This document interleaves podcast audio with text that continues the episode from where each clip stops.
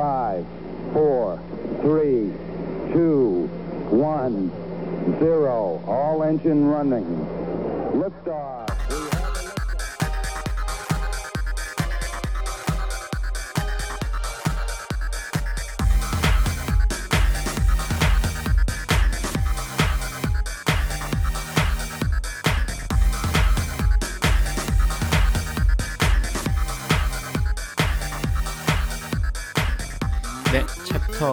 8은 아, 거버넌스 얘기입니다. 그래서 영문 제목은 Governance Policies to Increase Value and Enhance Growth라는 제목이고요. 한국? 제목은 네, 통제와 자유 무엇이 플랫폼에 적합한가 근데 강박님 저는 한- 영문판은 아니고 한글 번역본을 리디북스로 읽고 있거든요 네네. 근데 네, 7장도 그렇고 챕터 8도 그렇고 영문 번역 영문이 훨씬 더 챕터 내용을 잘 요약해 놓은 것 같아요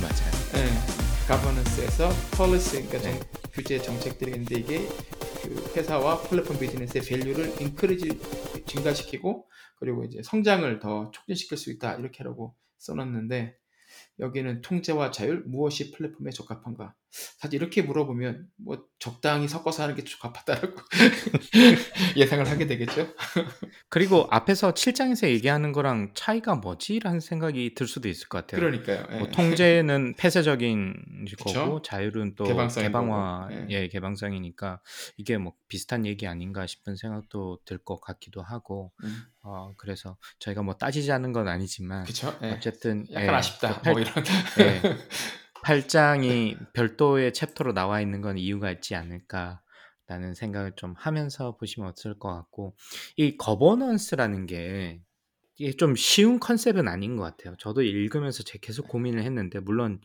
뭐 저도 학생들한테 가르치기도 하지만 이게 거버넌스라고 하면 한국말로 번역을 굳이 해보자면 뭐 지배 뭐 이렇게 지- 지배 생각을 구조 뭐. 이런 식으로 예, 네. 번역을 많이 하죠. 예. 네. 근데 꼭 한국의 사람들의 이제 문화적인 것도 좀 있을 것 같은데 이 지배라고 하면 어 우리가 아는 그 재벌 총수들이나 드라마에서 나오는 그 부잣집 사모님들과 그 어떤 회사를 가지고 있는 어 뭐 대표님과 그 아들 뭐 이런 식으로 좀 생각이 들잖아요. 근데 전반적으로 챕터 8에서 이야기를 하는 거는 그런 어떤 특정한 사람들이 이 기업을 어떻게 관리를 하고 지배를 한다. 그러니까 한국말로 지배를 한다기보다는 그 사실 회사에서는 굉장히 다양한 stakeholder들이 있잖아요. 물론 뭐 종업원도 그 다음에 top management 팀에 있는 많은 사람들도 그 stakeholder일 수도 있고 그 다음에 고객 그 다음에 지역에 있는 회사가 속한 지역에 있는 많은 주민들 그 다음에 정부 그래서 이 stakeholder들이 사실 굉장히 다양한데 그러니까 이 회사에 관련된 혹은 플랫폼에 관련된 그 스테이크홀더들이 어 이익 관계자라고 이야기를 하나요? 관계자들이 서로 이 어떻게 한 기업이나 플랫폼을 키우기 위해서 어떤 노력을 함께 기울여야 하는가 그런 측면에서 좀 보셔야 될 것 같고 꼭 어떤 이거는 총수가 꼭 알아서 할 일이 아닌가 거버넌스는 이렇게 생각하시면 이 챕터가 읽으면서 좀 어려움을 느끼시지 않을까라는 생각이 좀 들었어요. 책에서 이야기하고 있는 아, 예를 먼저 질문으로 제가 만들어서 한번 여쭤보면 그러니까 지금 듣는 많은 분들이 당신이 요즘 유행하는 캡슐 커피를 만들어서 엄청난 성공을 이루었는데 캡슐 커피를 성공을 이룬 이유 중에 하나가 뭐 예를 들어서 쪼박님이 캡슐 커피 디자인에 대한 특허를 가지고 있어서 이게 우리만 쓸 수 있는 우리만 호환될 수 있는 어떤 어, 디자인 특허를 가지고 캡슐 커피를 만들었는데 굉장히 성공적이었죠. 왜냐하면 나만 만들 수 있으니까 많은 사람들도 좋아하고 편리성도 있고 그래서 이제 그런데 알고 보니까 이제 특허가 만료가 됐죠. 그러다 보니까 당연히 저가의 카피 제품들이 많이 나오겠죠. 여기저기서 뭐 커피를 만드는 회사들은 많이 있으니까 뭐 스타벅스에서 예를 들어서 어, 비슷한 형태의 커피를 만들기도 하고 왜냐하면 이제 캡슐 커피의 디자인에 대한 어, 라이센스를 할 필요가 없으니까 특허가 만료됐으니까 어, 그래서 자, 지금 쪼박님 회사에서 만드는 캡슐 커피에 대한 성장 자체가 줄어 버렸어요. 이게 상당히 고민될 수도 있잖아요. 왜냐하면 내가 가지고 있는 내가 가지고 있는 독특한 기술이나 기업의 어떤 그 비밀들이 더 이상 비밀이 아니게 됐을 때 어 제가 시장에 대한 점유율이 점차 낮아지는 건 어떻게 보면 당연한 이치일 테고 이 기업 입장에서 봤을 때는 굉장히 고민이 어 될 수밖에 없는데 그러면 어떤 결정을 하시겠는지 먼저 좀 생각을 해 보시면 좋을 것 같고 그랬을 때 뭐 사실 다양한 방법이 있을 수는 있겠죠. 뭐 책에서 이야기하고 있는 예는 그 큐리그 커피라는 건데 한국에서 이 제품이 있는지 잘 모르겠어요. 제가 기억이 잘안 그렇게 나는데 한국은 모르겠네요. 미국에서는 저희 회사에서도 많이 쓰기 어 지금도 쓰고 네네. 있는데 예잘 쓰고 있는데. 그래서 한국에 뭐뭐 네스프레소 같은 거죠. 그죠? 네스프레소처럼 이 캡슐 커피를 내려 가지고 커피를 먹을 수 있는. 근데 이게 큐리그 커피가 일 그러니까 1.1 첫 번째 버전에서 굉장히 성공을 이룬 이유 중에 하나가 물론 어 편리함이나 이런 것도 있을 수도 있지만 그린 마운틴 커피를 독점적으로 이 큐리그 커피에서 제공을 함으로 해 가지고 많은 성공을 이루었다고 합니다. 근데 인제 문제가 앞서 말씀드린 것처럼 캡슐 커피 디자인 특허가 만료가 되면서 이거 아무나 인제 만들 수 있게 된 거예요. 그러다 보니까 당연히 뭐 일반 구멍가게 커피 만들 커피를 볶는 구멍가게에서도 일단 기술만 되면 쉽게 만들 수 있게 되는 거고 저가형 제품 카피 제품들이 많이 쏟아지니까 원래 가지고 있던 인제 저희만 생산했던 캡슐 커피에 대한 시장이 줄어들 수밖에 없는 거죠. 그래서 인제 큐리그 커피 같은 경우는 이를 위해 가지고 이걸 막으려고 캡슐 의 어떤 독특한 디자인을 넣고 그것을 스캐닝 해 가지고 고것만 그 자사 제품만 쓸 수 있게 큐리그 2.0를 소개를 하게 됩니다. 인제 그러자 시장에서 난리가 난 거죠. 왜냐하면 사용자들 입장에서는 굉장히 그게 좋은 건 줄 알았는데 뭐 아주 많은 저가형 제품들이 많이 쏟아지고 사용자 입장에서는 훨씬 더 많은 제품을 고를 수 있는 selection 자체가 넓어지니까 굉장히 좋을 거라고 생각을 했는데 이 회사에서 갑자기 막아 버린 거죠. 그래 보면 뭐 뒤통수 맞는 느낌도 좀 있을 것 같고 어 그래서 엄청나게 큰 반발을 시장에서 받아들이게 됩니다. 큐리그 커피에 의해서 이 세 가지 기본 규칙을 위반을 했다고 설명을 하는데 첫 번째는 서비스를 제공하는 고객에게 언제나 가치를 제공하라. 두 번째는 자기에게 유리하게 규칙을 바꾸기 위해 자신의 우위를 이용하지 말라.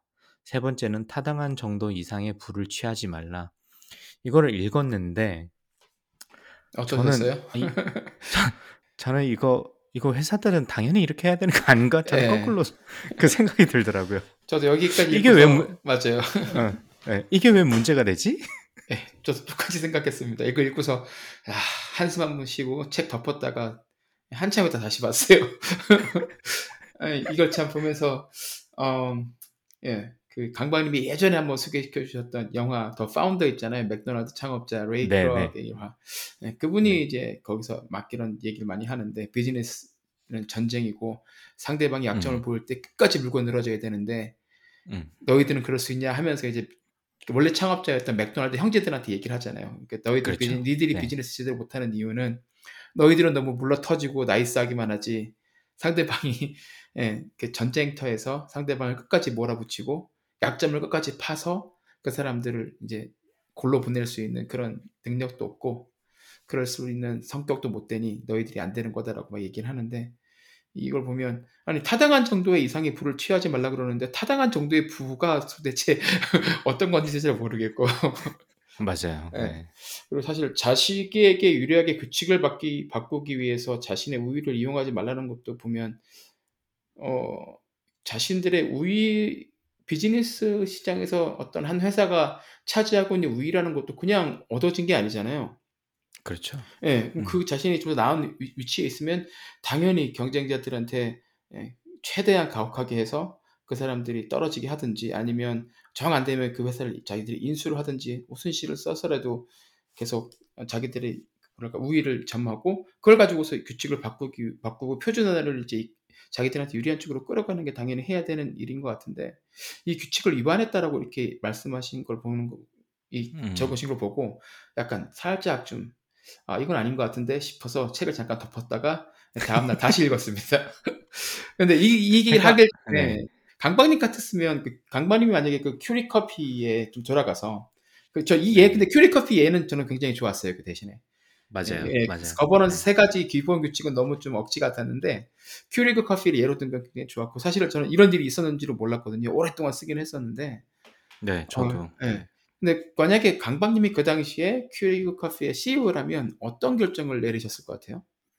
물론 저도 여기서 했던 그 특별하게 저희 캡슐만 쓸 수 있는 음, 어떤 스캐닝 기기를 도입해 가지고 새로운 버전의 큐리그 제품을 고민했을 것 같긴 해요. 그죠? 어, 음, 그게 지금까지 잘 돼 왔으니까. 음. 뭐 그래서 저 저도 사실은 지금은 이제 결론적으로 마- 봤을 때는 어, 이건 저희가 이제 사후에 지금 고민을 하고 있는 거잖아요. 그쵸? 지금 네. 상황을 알고 나서 네. 고민을 했을 때는 아 나는 좀 다른 결정을 하지 않았을까라고 이 챕터를 정리를 하면서 고민을 해봤는데 네. 사실 저라도 비슷한 고민을 상당히 진지하게 고민을 했을 것 같다라는 생각이 처음에 들었고요. 그죠? 어, 다만 이제 이것도 사실은 어떻게 보면 이제 사후적인 얘기인데 아마도 그러면서 뭔가 특, 조금 더 독특한 형태의 혹은 다양한 품질의 커피에 조금 더 신경을 많이 쓰지 않았을까? 아니면 음. 썼으면 어땠을까? 결과가. 그죠? 예. 그 왜 그러냐면 지금 네스프레소 저는 네스프레소를 지금 집에서 쓰고 있거든요. 네, 네. 그리고 네스프레소 기기를 쓴 지가 거의 10년이 넘었어요, 이제는. 그래서 굉장히 오랫동안 쓰고 있고 굉장히 꾸준히 쓰고 있고 열심히 사 먹는 그 음. 커피를 제가 또 워낙 좋아하기도 하고 그러다 보니까 어, 사 먹는 커스터머 중에 한 명인데 근데 레스프레소랑 큐리그는 저는 써본 적은 없어요. 써본 적은 없는데 옆에서 사무실에서 본 적은 있어도 일단 그런 이미지 자체의 어떤 고급성이나 어떤 이미지 자체의 어떤 품질에 대해서 어, 네스프레소보다 큐리그가 좀 많이 떨어지는 것 같고 일단은 일단 그래서 뭐 나오는 커피 자체가 다르잖아요. 네스프레소는 이제 그 말 그대로, 말 그대로 에스프레소를 이제 딱 그 에스프레소 커피를 만들 수 만들 수 있는 거고 큐리그는 네네. 이거는 그냥 캡슐을 넣어서 그러니까 뭐라고 그러지 그 내리는 커피 있잖아요. brewed 커피 있잖아요. 드립 커피. 예, 드립 커피. 예, 그거를 이제 예. 편하게 하는 거죠. 그 전에서 있던 게 이제 뭐 예를 들어서 아. 미스터 커피 같은 거 있잖아요. 보면 네. 그걸 이제 사무실에서 하면 미- 아침에 미리 많이 끓여놓고 나서 먹으면 되는데 만약에 갑자기 한 명한테 커피를 줘야 될 때 커피가 없으면 그걸 또 뭐 10명분을 만들고 물을 끓이면 시간이 오래 걸리는데 그때 이제 캡슐을 넣으면 그, 예, 그 드립 커피 같은 예, 내린 그, 그 뭐지 필터에 걸러서 내리는 그 커피를 이제 한 잔씩 음, 빼먹을 수 있는 게 큐리 커피고요. 네스프레소는 이제 말씀하신 대로 이제 에스프레소가 나오잖아요. 네네네. 예, 그러니까 훨씬 아무래도 더 고급적인 아, 고급스럽다는 느낌이 그런- 있죠. 예. 제가 큐리그를 안 써봐가지고 적절한 비교가 안 되는 것 같은데 일단 저는 왜 네스프레소를 계속 이렇게 오랜 기간 동안 쓸까라는 생각을 조금 해봤어요. 요 케이스를 보면서. 근데 일단은 커피가 너무 좋고요. 일단 저는 일반 외부에서 사 먹는 거에 비해서 떨어지지 않고 그리고 어, 어떤 특정 그 bean, 음, 뭐 음. 굉장히 다양한 제품군이 있고 막 시즌 seasonal 제품도 있고 그렇긴 한데 그런 것들이 굉장히 다양하고 그런 차이를 느낄 수 있고 그런 selection이 있어서 저는 참 좋더라고요.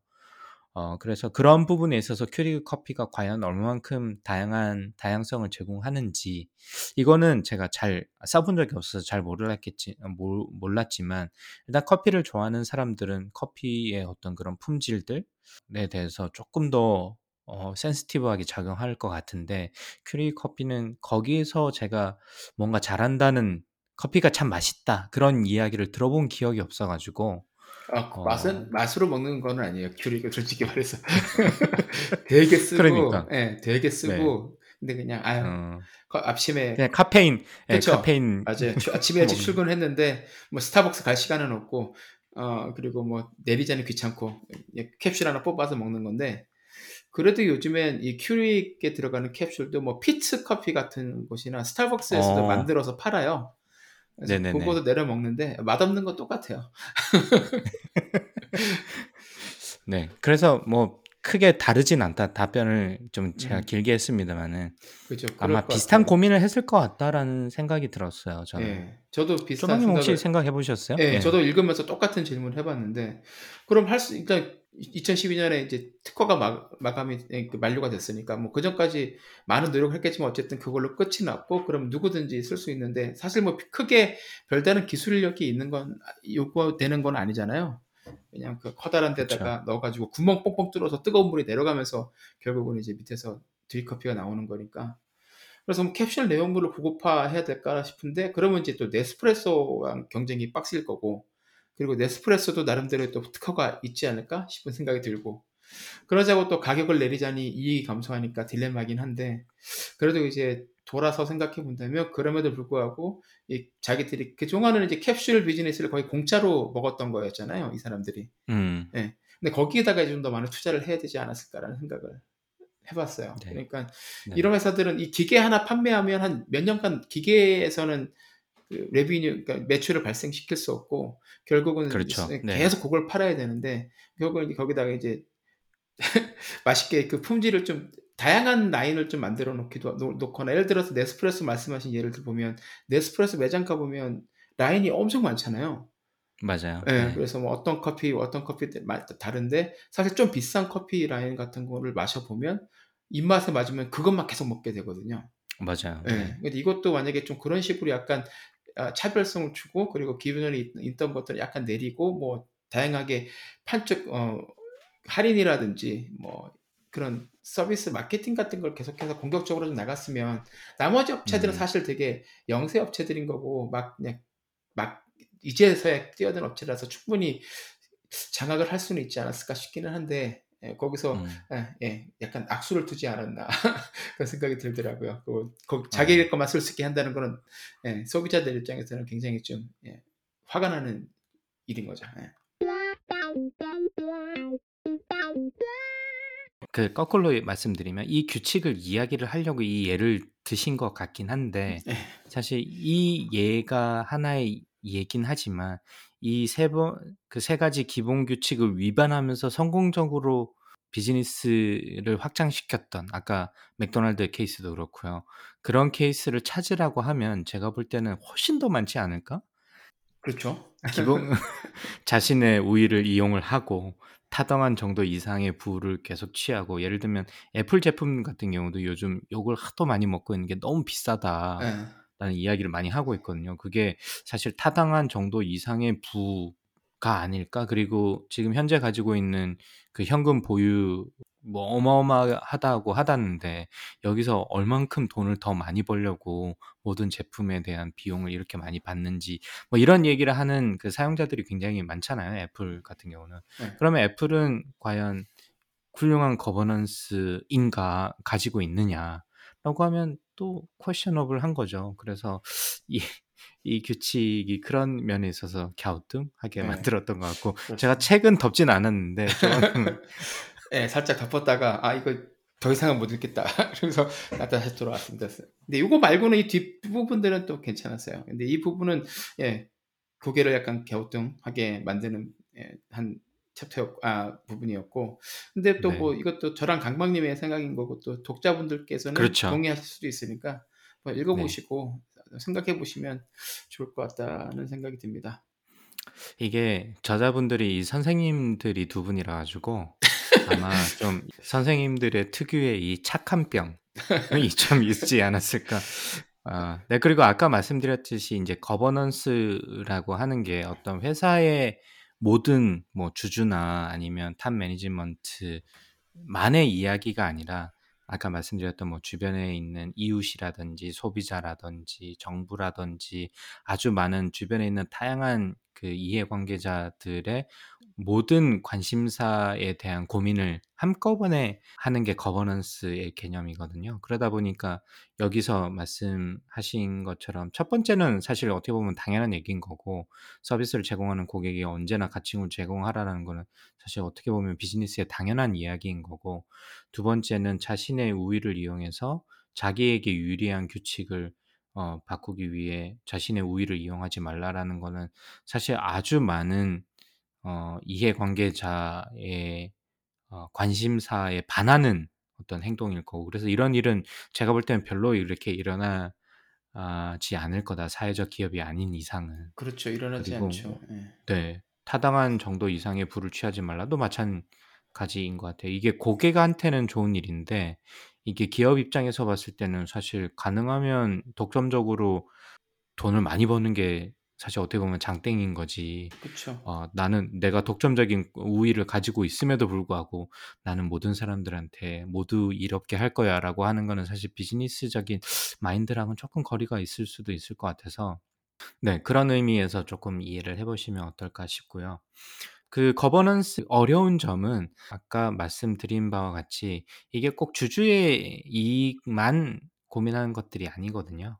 그래서 이제 어떤 소비자 혹은 정부 그래서 다양한 이해관계자들의 관심사를 한꺼번에 고민을 해야 되기 때문에 이게 그 다양한 이해관계자들이 꼭 그 관심사가 똑같을 수가 없죠 어떻게 보면.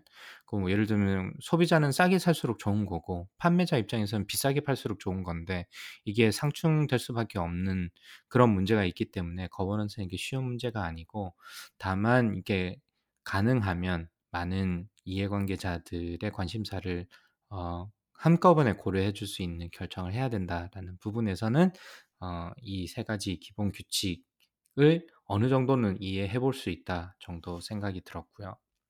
그리고 인제 플랫폼 상에서는 뭐 시장 실패가 발생하기 때문에 그게 정보의 비대칭성, 외부 효과, 독점력, 리스크가 그 원인으로 시장 실패가 일어나기 있기 때문에 이럴 경우에 또 거버넌스를 통해 가지고 거버넌스를 관리를 통해 가지고 이런 것들이 일어나지 어 않게 어 노력하는 것들이 필요하다라고 이야기를 하고 있고요. 거버넌스의 도구로서는 법, 규범, 아키텍처, 시장으로 책에서는 설명을 하고 있는데 음. 뭐법 같은 경우는 어떤 플랫폼 상에서 어떤 규제를 만드는 거는 좀 필요한 일이고 아까 유튜브에 대한 설명도 조금 해 주셨지만 뭐 예를 들어서 아주 성인물을 유튜브에 올렸다라고 하는 거는 유튜브의 정책적 방향과 틀릴 수 있기 때문에 그럴 경우에는 뭐 노란 딱지가 붙는다든지 아니면 어카운트를 폐쇄시킨다든지 이런 어떤 기본적인 제도나 인제 장치가 필요한데 플랫폼이라는 것이 굉장히 많은 예상하지 못했던 상호작용들이 많이 일어나는 곳이기 때문에 이 법이나 규정으로 이 모든 것을 컨트롤할 수 있는 거는 사실 어떻게 보면 불가능한 거나 마찬가지죠. 그래서 어 법은 어느 정도 기본적인 원칙을 설명을 하는 거고 물론 책에서는 뭐 그리고 명확할 필요가 있고 뭐 이런 설명을 합니다마는 기본적인 철학을 세팅하는 것이 중요하지 않느냐. 그게 뭐 법이라고 하면 좀 무거운 이야기일 수는 있지만 그런 기본적인 철학을 바탕으로 해 가지고 어떤 기본적인 제도 장치를 좀 마련하는 것이 필요하지 않느냐라는 생각이 들었었고요. 두 번째 도구로 이야기하는 것이 인제 규범인데 규범은 아주 오랫동안 그 플랫폼을 사용하는 사용자들 간에 이제 오랜 시간을 통해 가지고 거쳐서 설정된 어떤 공통의 이상적인 지향점을 의미를 하는데 이 규범 세팅에는 상당 아까 말씀드렸지만 상당히 이게 그 명문화된 게 아닌 경우가 많기 때문에 아주 많은 시간이 걸리고 그리고 일단 어떤 규범이나 이 규범이 세팅이 되고 나면 새로운 새로 유입되는 새로운 사용자들한테는 어떻게 보면 이게 그 진입 장벽으로 어 역할을 할 가능성이 있기 때문에 거버넌스의 도구로 규범을 뭐 막연히 활용한다는 측면에서는 이게 조금 어안 좋은 부분도 분명히 있음을 이해할 필요는 있다라는 생각이 좀 들었고요.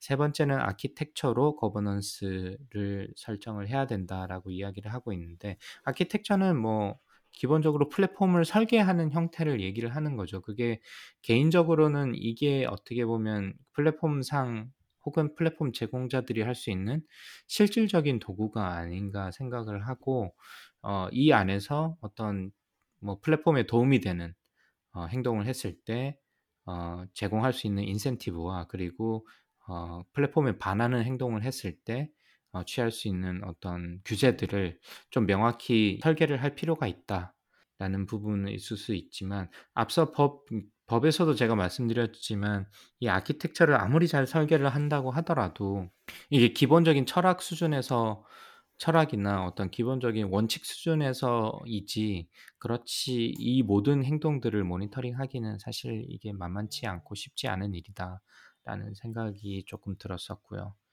뭐 재미나 평판, 명성 등을 통해서 기본적으로 시장을 만듦으로 해 가지고 이게 꼭 사용자들이 앞서 저희가 2 장에서 설명드린 것 같은데 이 플랫폼 상에서의 어떤 사회적인 통화, 커런시라고 했는데 이게 뭐 꼭 이게 금전적인 부분이 아니라 어떤 명성이나 이 그쵸. 사람의 어떤 평판 같은 어 것들. 예. 예예. 지위, 그 플랫폼 상에서의 지위 이런 것들도 한꺼번에 고려를 해서 거버넌스를 설정을 할 필요가 있다라고 이야기를 하고 있습니다.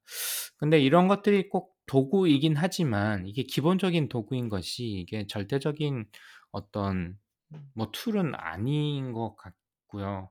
그만큼 이 좋은 거버넌스를 가진다는 건 사실 이게 쉽지 않은 것 같고 최근에 페이스북에서 뭐 몇십 몇억 명의 예. 그 개인 정보가 털렸다고 그러게요. 그런 것들도 사실 이런 어떤 거버넌스나 이런 것들이 있지만 여전히 이런 일들이 일어나고 생각하지 못한 어떤 그 문제들이 계속적으로 발생하기 때문에 이런 좋은 거버넌스를 수 가지는 것은 이게 쉽지 않고 책에서는 이게 공평하고 투명하고 명확하고 이런 이야기를 많이 하는데 사실 이런 플랫폼이 없잖아요. 그쵸. 예. 완벽하게 투명하고 완벽하게 공평하고 완벽하게 명확한 플랫폼이 없잖아요 사실. 그렇죠. 예.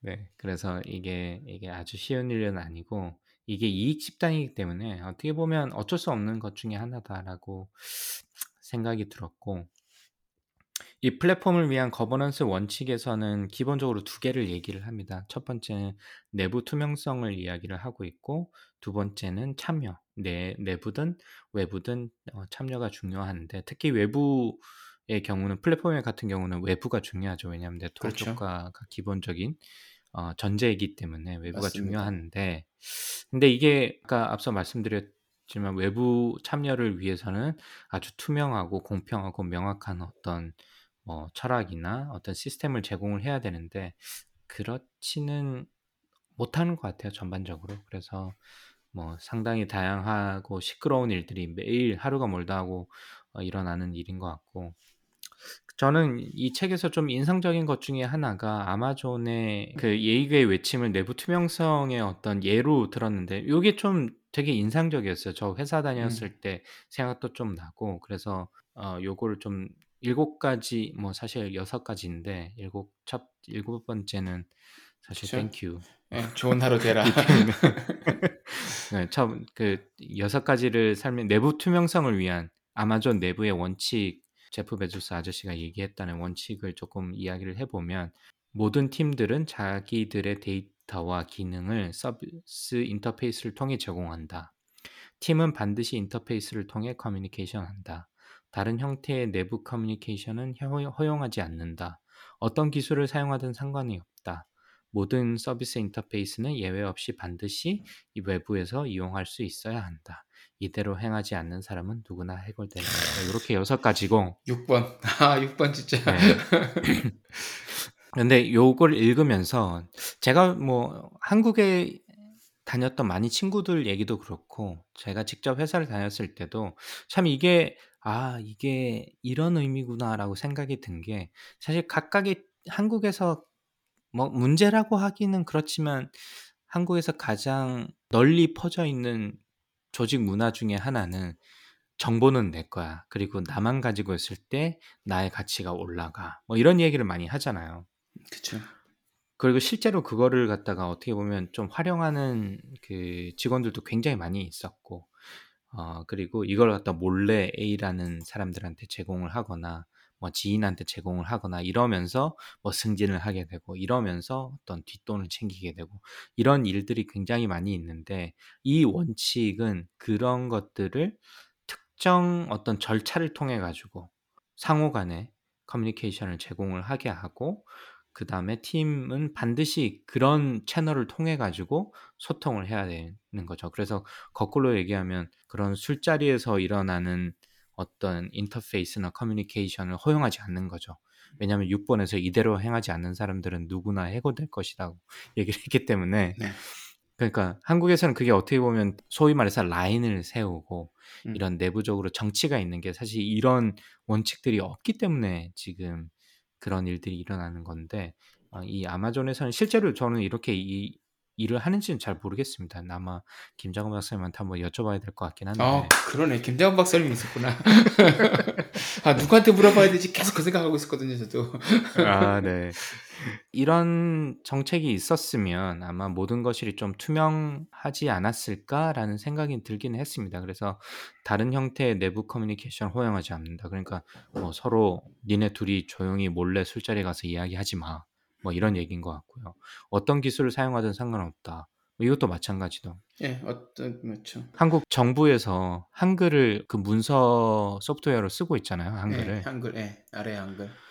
예. 근데 그렇게 이게 세팅을 해 버리면 새로운 기술이나 더 나은 기술들이 왔을 때 그걸 활용하지 못하는 경우가 많이 생기기 때문에 그래서 어떤 기술을 사용하든 상관없지만 이런 이런 그 인터페이스나 커뮤니케이션은 "공적인 투명적인 채널을 통해서 진행을 하라."라고 얘기를 하고 이게 꼭 내부뿐만이 아니라 외부에서도 이용을 하할수 있어야 되기 때문에 예를 들어 서 해외에 나와 있는 모든 사람들이 한국에 있는 은행이나 어떤 정부 기관에 어떤 접근을 할 때 가장 힘든 것 중에 하나가 공인인증서잖아요. 네. 그래서 그렇게 "폐쇄적으로 하지 말라."라는 얘기인 것 같고 그래서 외부에서 이용할 수 있으면 이게 굉장히 투명해야지만 어 할 수 있는 거죠. 왜냐하면 외부에서 이용하고 내부 사람들도 이용할 수 있기 때문에. 그리고 이 모든 것이 가능한 것이 이대로 하 행하지 않는 사람은 누구나 " 지위고하에 막론 없이 누구나 해고될 것이다."라고 얘기를 하고 있기 때문에 이 원칙을 상당히 강하게 드라이브를 하고 있는 것 같고 실제로 이렇게 하는지는 모르겠습니다마는 이게 제가 볼 때는 그 각 부처 간에 혹은 부서 간의 사일로 이펙트를 없앨 수 있는 방법이 아닌가라는 생각은 들어서 이 부분이 저는 굉장히 물론 이 책에서 저자들이 한 얘기는 아니지만 저는 이 글을 처음 봤거든요. 그래서 네. 어 상당히 인상적인 것 중에 하나였던 것 같습니다. 맞습니다. 저도 이 책에서 예 아까 앞부분에서 약간 좀 '응?' 했다가 예 뒤에 보면서 '아 이런 게 있었구나.'라는 생각이 들고 '아 누구한테 물어봐야 되나?' 음. 싶었는데 나중에 김장훈 박사님 한번 또 모실 기회가 있으면 살짝 여쭤봐야 되겠네요. 이게 원칙이긴 하지만 사실 이게 좋은 플랫폼을 위한 거버넌스 원칙이긴 하지만 제가 생각할 때는 이렇게 완벽하게 이 원칙을 따르는 플랫폼은 없다라고 감히 단언드리고요. 뭐 이게 뭐 숙제를 하는 게 아니니까 이걸 다 따른다고 해서 이게 뭐 좋은 비즈니스가 되고 크게 성장하는 회사가 되는 것도 아니고 음. 예 그죠. 그 중에서 이제 지 자기 자신들의 이제 비즈니스 모델을 잘 보고 시장 상황을 잘 봐서 도움이 되다 되겠다 싶은 것들은 도움 잘 쓰고 아니다 싶은 것들은 뭐 다 빼고 그렇게 해야 되겠죠. 네. 그래서 최근 들어서 넷플릭스의 어떤 조직 문화에 대해서 책도 많이 나오고 음 사람들이 맞아요. 책도 많이 읽고 그러고 있는데 아 근데 그거 그 뭐 책들을 읽으면서 느꼈던 것 중에 하나가 쪼끔 '넷플릭스는 이렇게 내부 투명성이나 이런 음. 것 그러니까 의사소통에 있어서는 쪼끔 이 원칙에 가깝게 운영되지 않는가.' 뭐 실제로 모르겠습니다마는 뭐 책에서 나온 바에 따르면 그래도 '이 원칙에 따르기 위해서 상당히 노력을 하고 있지 않는가.'라는 생각이 들어서 뭐 고것도 좀 참조를 하시면 좋을 것 같고 그런 의미에서는 뭐 '넷플릭스가 굉장히 지금까지 성공적이기 때문에 어 이런 이 원칙이 틀리진 않는다.'라는 예가 될 수 있을 거는 같고요. 음. 그렇다고 뭐 '넷플릭스가 모든 것이 투명하고 공평하고 명확하고 오픈된 의사소통 세계 체계이다.'라고 하기에는 그건 또 아니죠. 생각은 좀 들었고 네. 그리고 인제 두 번째 원칙으로 인제 참여를 얘기하고 있는데 특히 인제 아까도 말씀드렸습니다마는 외부의 어 외부와의 네트워크가 굉장히 중요하기 때문에 플랫폼 같은 경우는 특히 이 참여가 굉장히 중요하고 어 그래서 지금까지 한국 기업들이 플랫폼화 하기가 쉽지 않은 것 중에 하나가 이게 한국에서는 기본적으로 아까 팀에서도 설명드렸지만 나만 가지고 있고 우리 회사 내부에서만 가지고 있고 이게 어떻게 보면 경쟁의 우위라고 생각하는 조직 문화가 많기 때문에 사실 이런 플랫폼의 이런 의미에서는 이 원칙에서는 상당히 거꾸로 가고 있는 조직 문화를 가고 있기 때문에 '플랫폼 화하기가 이게 쉽지 아 않지 않나.'라는 생각이 들어서 적어도 인제 공정하고 이게 꼭 뭐 100% 라기보다는 뭐 가능하면 공정하고 가능하면 공평하고 명확하고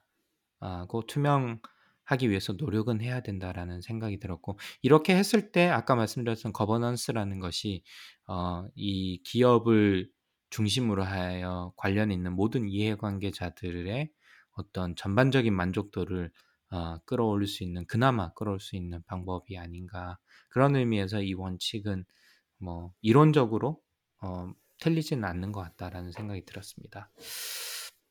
자, 저희가 이제 8장까지 이야기를 해봤고요. 혹시 쪼박님 8장에 대해서 또 실망과 이 희노애락을 좀 줬네요. 8장에서는. 8장, 예, 그렇습니다. 근데 7장, 8장 뭐 둘 다 계속 나오는 건 결국은 예, case by case다. 예, 계속 이제 그리고 이게 진화하는 것이기 때문에 그때 그때 계속 모니터링을 잘 하고 그때 그때 맞춰 나가야 된다라고 얘기를 하는 것 같아요. 이 그리고 거버넌스는 사실 이거 쉽지 않은 이야기인 것 같아요. 네, 그렇죠. 예. 뭐 기업이라는 것이 꼭 뭐 고객에게 무한정 가치를 제공할 수도 없는 거고 어, 예. 그렇다 보니까 이런 원칙이 있다는 것을 이해를 하고 참조를 할 필요는 있다. 요 정도로 저는 정리를 하고 싶습니다. 뭔가 거버넌스라고 해서 대단한 거를 제가 전해드리기보다는 뭐 이런 게 있다 정도는 이해하시는 게 어떨까 싶은 생각이 들었고요. 네. 특히 이제 플랫폼 같은 경우는 워낙 이게 좀 개방되어 있는 느낌을 많이 주잖아요. 기존에 있는 기업들에 비해서. 그렇죠. 그러다 보니까 조금 더 많은 이해관계자들의 어떤 요구 사항이나 관심사를 맞춰줄 필요가 있기 때문에 그래서 아마 이 거버넌스를 별도로 이렇게 넣지 않았을까라는 생각도 좀 들었어요. 자, 그러면 저희가 8장까지 해봤고요. 다음 주에 9장으로 만나 뵙도록 하겠습니다. 감사합니다. It's one small step for man, one giant leap for mankind.